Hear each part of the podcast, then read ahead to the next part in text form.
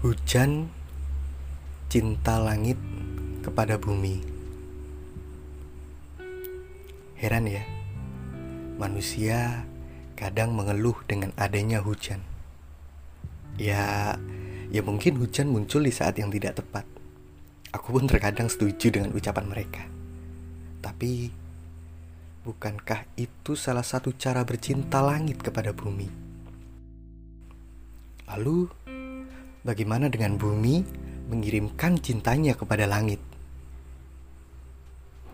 Sebenarnya bumi telah mengirimkan cintanya sebelum langit menjawabnya dengan hujan. Bukan dengan kata-kata romantis yang membuat orang kelepek-kelepek mendengarnya. Bukan barang mewah atau mahal yang diberikan bumi kepada langit. Lalu, apa itu? Ya, hanya kumpulan uap yang bisa mengantarkan perasaan cintanya hingga sampai kepada sang pujangga, yaitu langit.